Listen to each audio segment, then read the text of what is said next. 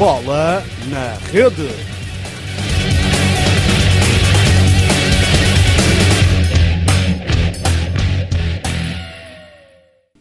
Olá, bem-vindos ao primeiro B N R Modalidades. O programa de hoje vai ser sobre ciclismo, a aproveitar o fim da Volta ao Algarve, que aconteceu recentemente.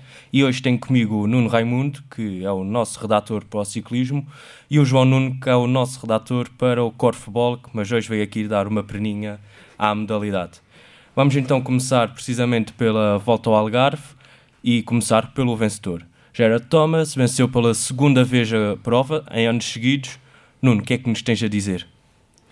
Uh, em relação à prova, acho que desde o início sempre foi, é, sempre foi dos meus favoritos uh, a vencer, e tendo em conta, tendo em conta as, difi- as dificuldades que se previa, acho que foi um vencedor justo. Não, não me parece que uh, só, me, só mesmo se o contador tivesse estado uh, a um melhor nível na segunda etapa, é que eu acho que poderia ter uh, dado mais luta ao Thomas. Uh, de resto, o, o pódio foi totalmente justo.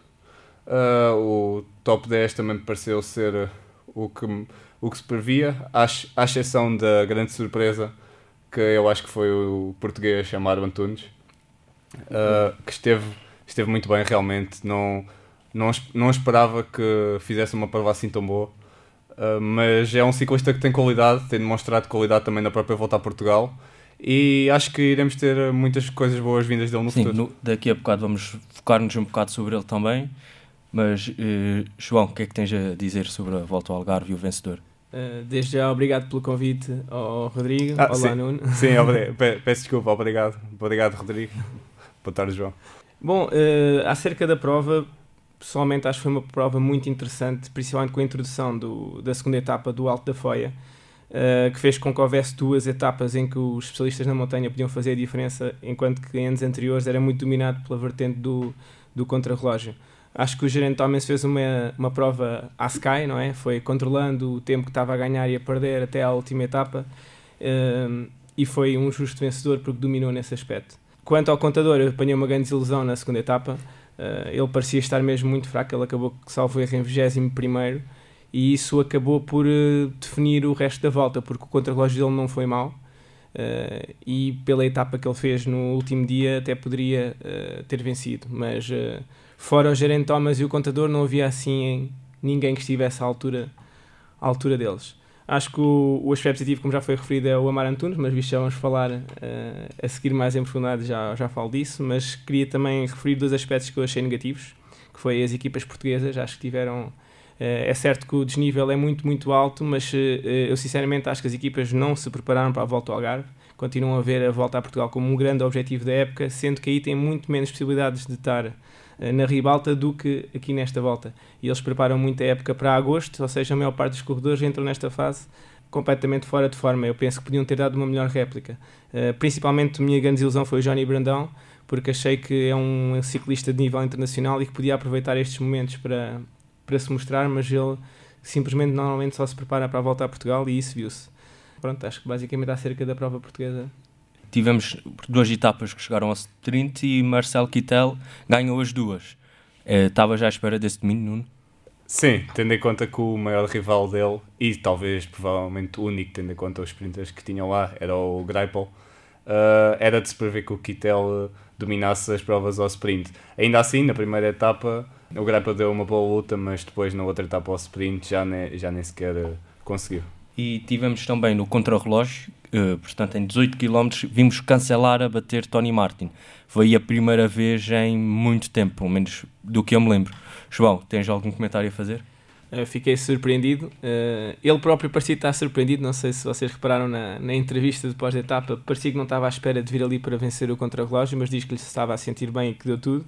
Uh, já agora também espe- esqueci-me de referir que uma das desilusões para mim foi o, o Tony Martin na última chegada, que acabou a sim, mais sim. de vinte minutos para quem dizia que ia sim. tentar tudo. Eu já vi o Tony Martin fazer o Alto do Malhão nos cinco primeiros, portanto uh, ficou muito aquém e fez, tornou fácil a vida ao Geraint Thomas, só teve que controlar o, o contador, sendo que tinha uh, quarenta segundos de avanço ou qualquer coisa desse género.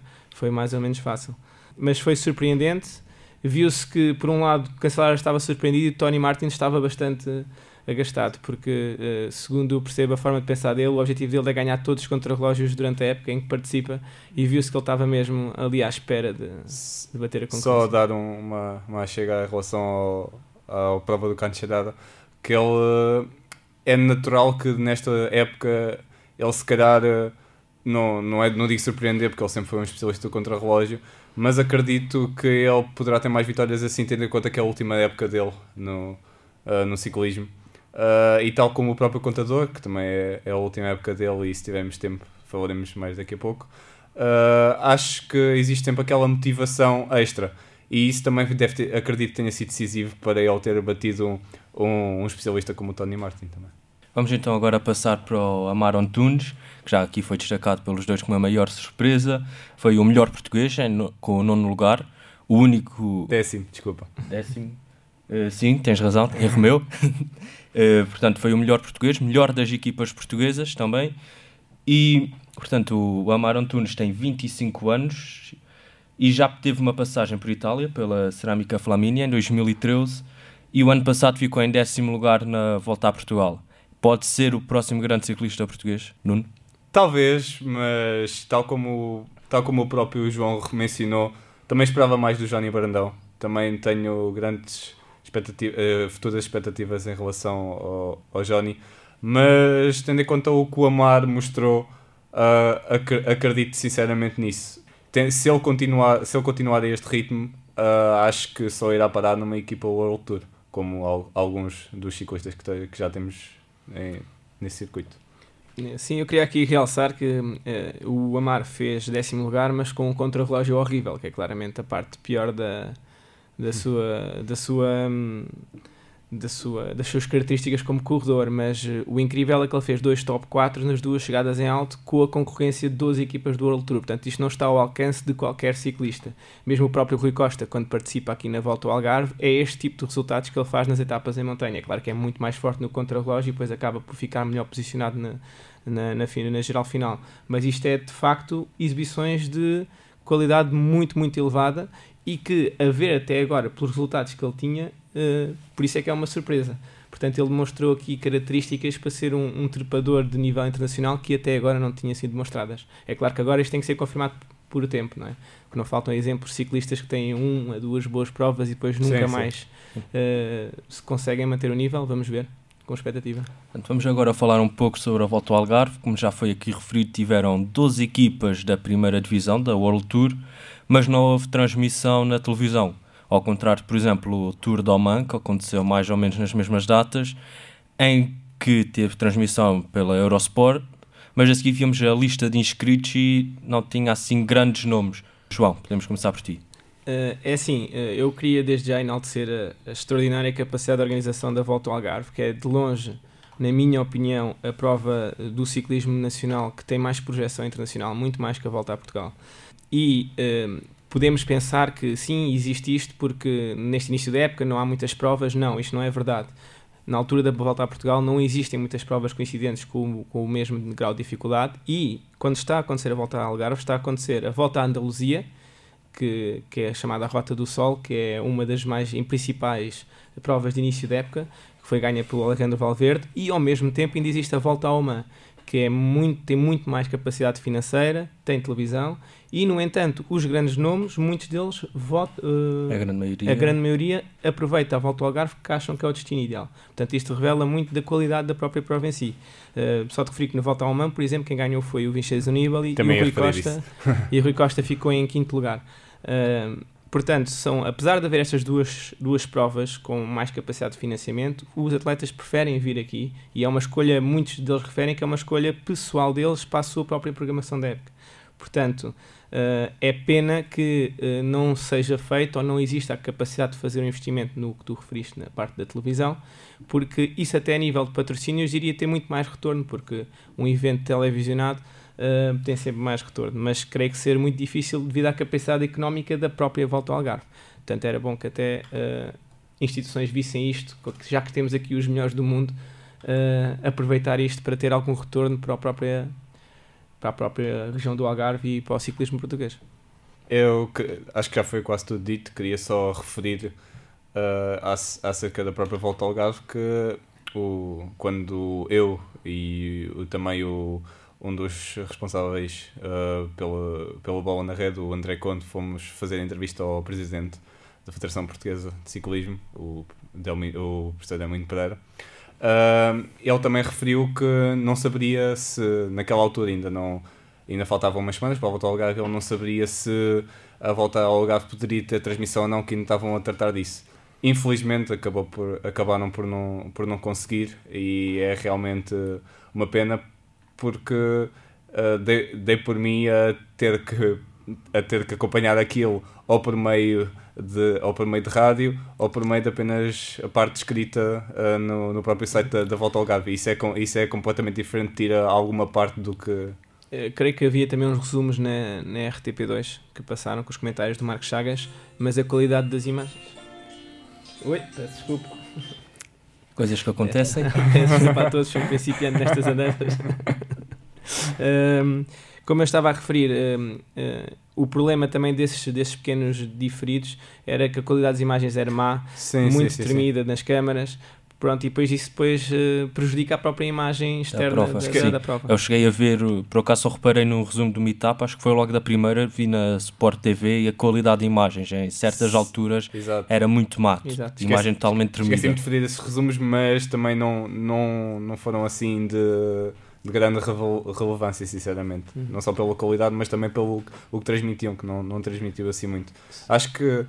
No, tendo, em conta, tendo em conta tudo isto, no futuro deviam realmente repensar nestas, neste tipo de prioridades. Obviamente que a Volta a Portugal é sempre mais importante do nosso país, mas a Volta ao Algarve está cada vez a ter, já, já desde há alguns anos tem grande reconhecimento, não só nacional mas também internacional, e deviam valorizar mais essa prova em termos de transmissão televisiva.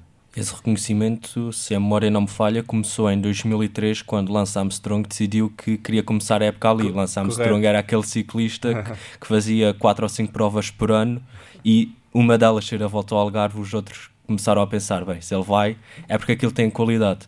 Exato. E, portanto, o investimento, segundo eu ouvi falar, era da volta de quatrocentos mil euros para ter transmissão televisiva. Ah, é, é, é. Esse dinheiro não valeria a pena... arriscar esses quatrocentos mil com a esperança ou, ou com a ideia de que o retorno de publicidade seria superior a isto? Pois, isso, isso, isso seria definitivamente, mas nunca a curto prazo. Portanto, teria que, isso é sempre um processo que é um investimento inicial de risco, e depois pode, com a continuidade do trabalho e com as empresas e as, a, a verem que existe uma continuidade no projeto que vai ser visível durante anos, Uh, esse retorno existir. Agora, quatrocentos mil euros, segundo eu conheço e conheço relativamente bem uh, o financiamento que existe para as federações desportivas que não o futebol, é muito, muito complicado de, de obter, e teria que ser ajuda de um parceiro privado para fazer este, este investimento, que seria sempre um investimento que poderia não, não ter retorno. Por isso, Exato. Acho que existe essa dificuldade. Mas, mas haveria sempre o, o potencial de, de, desse, desse retorno, porque os outro, os, o, todos os outros países Uh, quereriam certamente também ter a uh, visualizar esta, esta prova, tendo em conta todos os ciclistas de renome que nós, que nós, que nós tivemos. Acho que seria um, um bom risco, sinceramente. Sem dúvida. Vamos então passar à frente, mas sem sair muito do tema. A Volta ao Algarve trouxe o regresso de Sporting e Porto à modalidade, e também foi muito falado que o Benfica na próxima temporada irá regressar, apesar de nesta altura não haver nada de certo ainda. Vi, por exemplo, na Sporting T V muitas imagens também sobre a Volta ao Algarve, não propriamente sobre a prova, mas do que se vivia à volta, reportagens até interessantes, por exemplo, o trabalho dos massagistas, dos mecânicos, coisas que costuma haver na Volta à França, por exemplo, a Eurosport, antes de começar a transmissão em direto, muitas das vezes tem peças desse género, mas em Portugal, salvo erro, é a primeira vez que se via. O regresso destas duas equipas vai trazer, ou melhor, vai aproximar as pessoas da modalidade? Podemos começar por ti, Nuno? Uh, sinceramente, acho, acho que sim. E o próprio presidente da Federação de Ciclismo também deu a, deu a sua opinião positiva em relação a esse aspecto. Acho que uh, a vinda de, uh, ou o regresso, neste caso, de ambas as equipas poderá ser uh, um mote Alcance, para alcançarmos muito mais coisas em termos de ciclismo nacional. Uh, o, queria só destacar na volta, na volta ao Algarve, já que, já que mencionaste, que o Sporting acabou por ser a melhor equipa portuguesa. Uh, acho que tendo em, conta, tendo em conta que foi a primeira grande prova, uh, sem dúvida um realce positivo em relação à, à prestação do Sporting, tendo em conta toda a concorrência que havia e uh, tudo, tudo mais, e ainda se conseguiram mostrar algumas fugas. E a equipa do Porto acabou por ser, uh, não, não sei se poderia chamar de desilusão, mas esperava um pouco mais, esperava que se mostrassem um pouco mais na, na volta ao Algarve. Uh, pois, eu aqui tenho uma opinião um bocadinho uh, contrária. Acho que sim, uh, a vinda do Sporting e do Porto pode fazer com que adeptos desse clube prestem mais atenção às provas de ciclismo por a sua equipa estar envolvida, mas a nível do crescimento da modalidade acho que uh, é um efeito fugaz, como foi fugaz o aparecimento do Benfica com uma super equipa há, há poucos anos. Uh, a minha opinião sobre isto é que se o Porto e o Sporting tivessem vindo a acrescentar equipas de qualidade ao pelotão, ao pelotão nacional, isso poderia ser uma mais vantagem, mas não foi isso que aconteceu. O Porto e o Sporting acabaram por integrar equipas que já existiam. No caso do Porto, a melhor equipa, a vencedora da, das últimas duas edições da Volta a Portugal, e uh, portanto não existe nenhuma mudança estrutural nem na competição nem na formação de atletas que permita ao, ao ciclismo português ter mais praticantes, mais visibilidade uh, e mais competições de nível mais elevado, para que os atletas possam, possam, possam evoluir. Acho que traz sim mais visibilidade mediática, aliás com, com os canais que existem vai haver mais imagens de ciclismo a passar, porque as próprias equipas e os próprios mídias vão seguir mais os resultados das equipas, mas a nível de crescimento estrutural, que é o que o ciclismo precisa, acho que até pode ser, nós estamos a olhar para cima, achar que aquilo está bom, mas cá em baixo as coisas continuam más como estão há alguns anos. Eu, eu compreendo o que queres dizer, mas acho que também devemos dar, dar tempo, digamos assim, não esperar tanto a curto prazo, mas assim, mas sim esperar maiores e melhores resultados a médio e longo prazo. Veremos o que, como é a primeira época, acho que, acho que devemos dar tempo, veremos o que fazem nas, nas, próximas, nas próximas épocas. Sim, mas é precisamente por, por esse prisma de longo prazo que eu estou a referir, porque eu não vi nenhuma indicação de que o Sporting ia apostar em escalões de formação de ciclismo, não vi nenhuma indicação que o Porto ia fazer. Sinceramente, parece uma jogada política de uh, tentar ganhar títulos à custa de equipas que já estão desenvolvidas sozinhas. E do ponto de vista específico da modalidade, do crescimento da modalidade, acho que não vai trazer grande evolução do ponto de vista mediático para estes anos em que as equipas cá estejam, e quantos anos estiverem melhor. Acho que sim. Também de referir que isto é um caso quase único. Eu não, não, não sei em mais nenhum país que clubes com várias modalidades entrem no ciclismo. Isto até estraga um pouco o protagonismo das marcas, porque normalmente o ciclismo é associado às marcas que lá estão, portanto as marcas patrocinadas são, recebem o retorno todo porque a equipa tem o nome, e aqui vamos falar do Porto e do Sporting e menos da W cinquenta e dois, creio que é isso, sim, sim. e do, Tavira. da Tavira. É um facto. Sim, sim, compreendo. Bem, o nosso tempo está a acabar, mas antes tínhamos aqui decidido que íamos falar do, sobre a última temporada de Cancellara e de Contador, uhum. e por isso peço só um comentário rápido a cada um dos dois. Vamos começar por ti, João. Uh, bom, eu falar do Contador, foi o ciclista que eu mais acompanhei desde, desde muito novo, é o, a minha referência no ciclismo, uh, e é com estranheza que o vejo a querer acabar a carreira aos trinta e quatro anos. Eu ainda estou para, com esperança que tenha sido apenas um, um projeto pessoal dele tentar acabar com uma vitória. Eu acho que ele não vai vencer a Volta à França, acho que ele é apenas o terceiro melhor corredor de etapas atualmente, acho que o Froome e o Quintana estão bastante à frente dele, e acho que o, o próprio Nibali está mais ou menos ao nível do Contador nesta fase da sua carreira. Espero que ele, eu gostava que ele ganhasse a Volta à França, mas eu tenho quase a certeza que se ele vencer a Volta à França ele vai terminar a carreira, porque acho que é o sonho dele terminar quando está no topo. Uh, relativamente ao, se ele não ganhar a Volta à França, eu acho que ainda existe hipótese de ele voltar, porque não, não acabou como queria. Só relativamente ao Cancellara, uh, vamos vê-lo em ação mais cedo, porque ele, o objetivo dele é já agora o Paris-Roubaix, vai-se tentar tornar o, o, o dos ciclistas com mais vitórias sempre no Paris-Roubaix, e é o, o pico da, da, da época dele é já, portanto vamos ter a oportunidade de ver o, o grande Spartacus uh, já nos próximos meses, nas suas últimas pedaladas. Começando pelo Cancellara, uh, com, concordo, uh, acho que vai ser uh, muito, muito bom vermos estas próximas clássicas onde ele irá participar e as suas últimas, principalmente do Paris-Roubaix. Acho, acho que ambos terminam, terminam a, tal, talvez termine, pudessem, pudessem fazer mais uma época, talvez, mas acho que também terminam numa, numa, numa boa altura. São, para mim são, foram, são dos melhores ciclistas uh, de sempre, que, que esta, acho, sem dúvida. Acho que a modalidade teve. Uh, e o próprio Contador, uh, tal como o João referiu, se realmente ganhar a Volta à França, acredito que, acredito que acaba a carreira. Se não ganhar, de, depende, talvez, se calhar tente alguma coisa novamente na Volta à Espanha, veremos. mas realmente, apesar de, de minha referência ser o, para além do Rui Costa, o próprio Chris Froome, uh, o contador sempre foi alguém que também tive em, tive em consideração por todo o talento, por todo o trabalho que, uh, e por toda a visibilidade que deu à modalidade, e sempre foi um grande rival do próprio Froome, e as suas disputas na estrada entre, entre ele e o britânico serão também sentidas na modalidade, sem dúvida. Sem dúvida. Portanto, vamos acabar então por hoje uh, o primeiro podcast.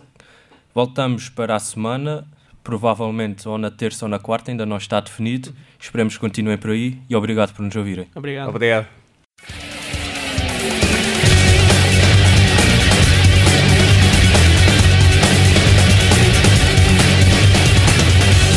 Bola na Rede.